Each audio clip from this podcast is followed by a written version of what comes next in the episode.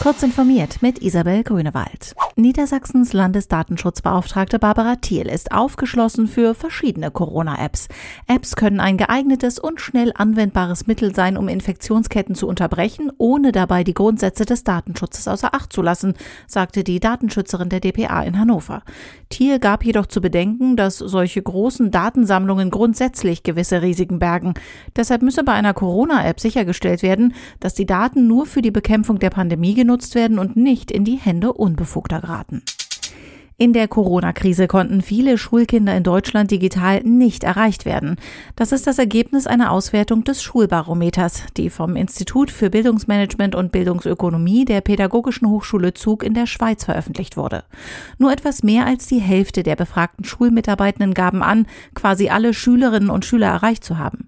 Für die Studie wurden mehr als 7000 Lehrerinnen und Lehrer aus Deutschland, Österreich und der Schweiz befragt. Deutschland schneidet mit der technischen Ausstattung der Schule am schlechtesten ab. 56 Prozent der Befragten hierzulande glauben nicht, dass die technischen Kapazitäten in der Schule für webbasierte Lehr- und Lernformate ausreichen. Unter den Nutzern des Servers des Cyberbunkers befand sich auch die rechtsextreme Identitäre Bewegung. Das berichten der Norddeutsche Rundfunk und der Spiegel, die nach eigenen Angaben Ermittlungsunterlagen zu dem Fall durchwühlt haben.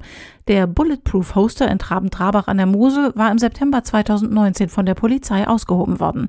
Die Auswertung der Cyberbunker-Server dauert noch an. Die Ermittler hätten aber noch keine einzige legale Seite gefunden, hieß es. Apple hat eine weitere Firma aus dem Bereich Virtual Reality übernommen.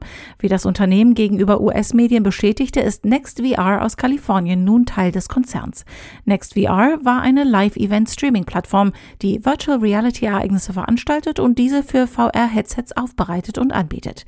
Es ist unklar, was Apple nun mit NextVR vorhat. Denkbar wäre, dass NextVR eines Tages Teil eines erweiterten Streaming-Dienstes von Apple werden könnte. Diese und weitere aktuelle Nachrichten finden Sie ausführlich auf heise.de. Sie wollen einem Trojaner den Kampf ansagen? Dann sichern Sie sich mit unserem Aktionsangebot die neue CT Desinfekt und gehen Sie auf Virenjagd.